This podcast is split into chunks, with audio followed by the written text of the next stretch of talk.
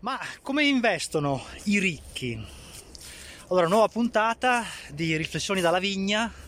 Vi voglio parlare di ricchezza in questa veste assolutamente poco credibile di essere umano lurido che però vi parla di grandi ricchezze e di come investono i ricchi. Però è un tema molto interessante perché fa ridere un po' questa cosa, no? Che vi può parlare di investimenti soltanto la persona in giacca e cravatta eh, che vi parla da una scrivania o in camicia. E perché non ci dovrebbe essere un contadino che invece non è non è uno scemo e investe i suoi soldi anche nei mercati finanziari, li sa, frutta, sa, sa far fruttare, eccetera. No? Sdoganiamo questi cliché. No? E quindi voglio parlarvi di ricchezza, cioè di come investono i ricchi. Perché?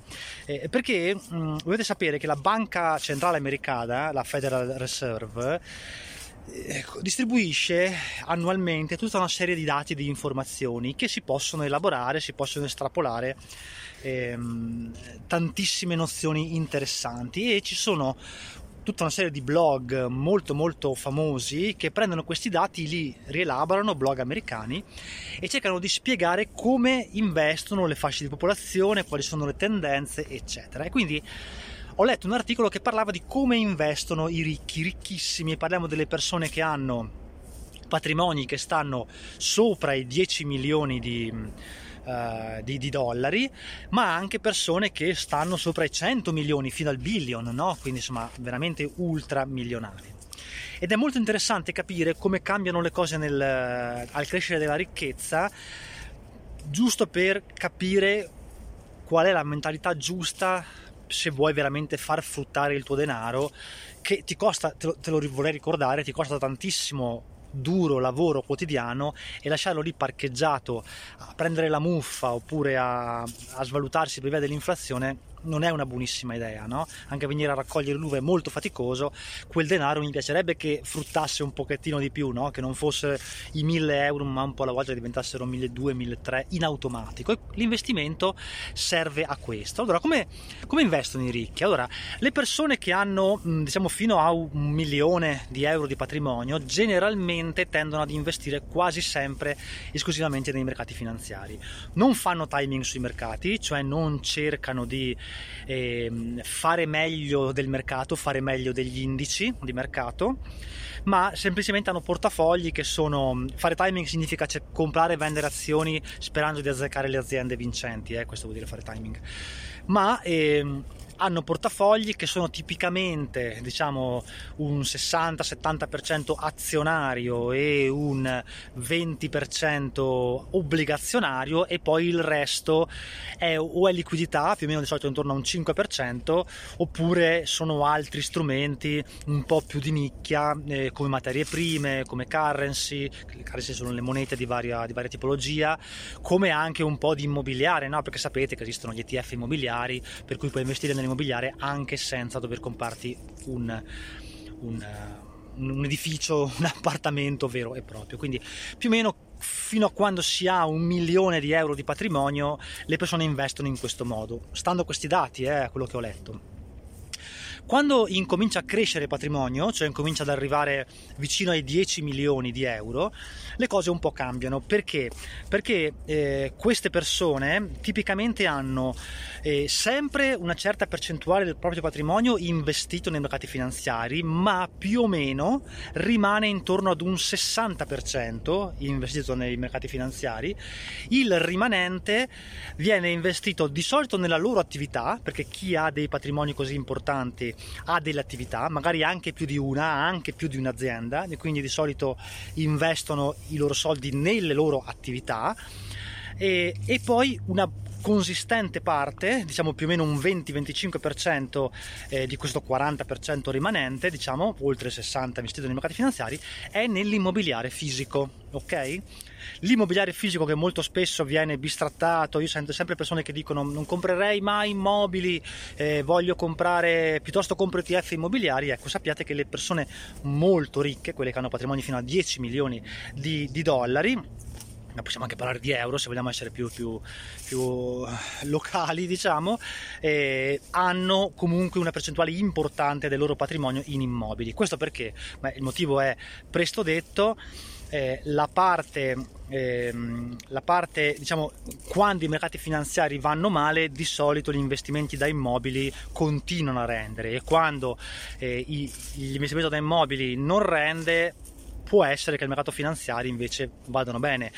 Quando hai patrimoni molto grandi non è più importante il mero guadagno, la percentuale di guadagno, ma è importante avere una grande diversificazione perché il tuo obiettivo non è più quello di far crescere tanto i soldi, ma è quello di preservare il capitale che è talmente grande che preservandolo e differenziandolo molto ti dà delle entrate che sono ehm, più che sufficienti per campare, anzi per campare molto bene tipicamente e quindi eh, l'immobiliare è una forte differenziazione, è proprio uno staccarsi quasi totalmente dai mercati finanziari e avere una rendita eh, alternativa gra- grandemente di- diversificata. Chiaramente bisogna sapere quello che si fa con l'immobiliare, questo è chiaro. E ecco, quando poi si sale, si sale ancora, cioè si passa dai 10 milioni di dollari fino ai 100 milioni di dollari e oltre anche il billion, le cose cambiano drasticamente. Innanzitutto la stragrande maggioranza del denaro delle persone finisce nelle proprie aziende, cioè quasi un 50% finisce in azienda, cioè le persone molto molto ricche, vogliamo parlare di un Elon Musk, vogliamo parlare di un Jeff Bezos, vogliamo parlare di un Warren Buffett magari anche, adesso non lo so, ma le persone incredibilmente ricche hanno partecipazioni in tantissime aziende e quindi i loro introiti vengono principalmente dalle aziende per cui lavorano, di cui fanno parte, magari fanno parte del CDA, no? del consiglio di amministrazione, hanno stocks, hanno, cioè hanno azioni di quelle aziende, no? perché magari invece di farsi pagare in denaro si fanno pagare in azioni di quelle aziende e il 50% praticamente del loro patrimonio è in aziende.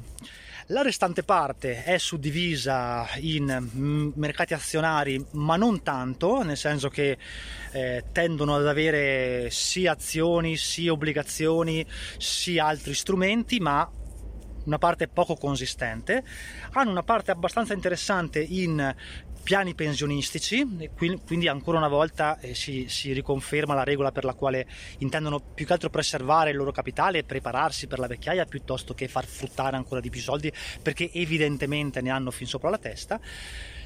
Ma un'altra informazione interessantissima è che hanno tantissima liquidità, cioè al crescere del capitale aumenta di molto la percentuale di liquidità che queste persone hanno. Ci sono sostanzialmente due motivi. Il primo è che hanno talmente tanti soldi che si possono permettere di tenerne una buona parte non investita perché tanto ormai sono straarrivati economicamente parlando. L'altra invece, l'altra questione è assolutamente eh, di fondamentale importanza anche e vale anche per i piccoli investitori secondo me e può essere una mentalità assolutamente vincente da adottare anche per il piccolo investitore, tengono tanta liquidità, anche fino a un 20-25% di liquidità, cioè soldi non investiti per non perdere le occasioni, per non perdere certi momenti. Perché? Perché tu prova a immaginare cosa accade se ad un certo punto hai tutti i soldi investiti nei mercati finanziari in azionario, l'azionario crolla e improvvisamente, è un esempio semplificato, eh? l'azionario crolla e improvvisamente sale l'obbligazionario, che tra l'altro è quello che sta accadendo eh, in questo periodo che è accaduto negli ultimi mesi. Cosa fai? Se hai tutti i soldi investiti in azionario e l'azionario crolla, disinvestire dall'azionario per investire nell'obbligazionario ti fa perdere soldi, eh, per, cioè, scendi da un treno in perdita per salire su un altro treno che speri che continui ad andare bene. Se hai invece della liquidità, quell'occasione non la perdi, cioè puoi mantenere il denaro investito in azionario, facciamo finta, e questa liquidità che hai tenuto lì per i momenti in cui il mercato magari è euforico oppure escono, nascono delle nuove opportunità, lo investi nell'obbligazionario. Ecco, i ricchi tengono molta liquidità anche per questo motivo e non è una brutta idea. Eh, anche adottare questa strategia anche per i piccoli investitori. Ad esempio, io ho sempre mantenuto un po' di liquidità a parte e quando mi sono ritrovato che l'obbligazionario, quindi i titoli di Stato italiani in particolare, incominciavano a rendere cifre interessanti, ho impiegato quel denaro. È chiaro che in un momento in cui c'è l'azionario che cresce, tu ti sembra di eh, star perdendo un'occasione a lasciare lì fermi quei soldi, ma la lungimiranza ti aiuta a capire che invece, ehm, invece eh, ha senso, diciamo, ecco, stare fermi con un po' di liquidità per in qualche modo eh, sfruttare i momenti in cui ci sono delle opportunità particolari che ci sono sempre ciclicamente. Ecco. Quindi i super ricchi eh, diciamo che hanno tantissimo patrimonio, come dicevo prima, all'interno delle loro aziende e questo dice un'altra cosa fondamentale sui super ricchi, cioè che i super ricchi non fanno i soldi investendo. Non, i loro soldi, la loro incredibile ricchezza non deriva dagli investimenti, ma deriva dal loro lavoro, cioè da quello che loro fanno, dall'aver investito in aziende, creduto in aziende, lavorato per aziende e questo la dice lunga, qua concludiamo il video, sui guru, sui fuffaguru della finanza, no? che vogliono farti credere che diventerai il nuovo milionario se acquisterai il loro corso di investimenti. A parte che mi fa veramente venire il vomito pensare che c'è qualcuno che fa dei corsi per insegnarti ad investire quando ti racconta le stesse cose che ti racconto io gratis. Anzi, vabbè, questo non, non ve lo anticipo ma eh, vuol dire che tutte le chiacchiere di fuffaguru che ti dicono fai questo tipo di investimenti, fai trading online e diventerai ricchissimo come i più ricchi dell'universo, non è realtà perché i più ricchi dell'universo fanno i soldi con le loro aziende.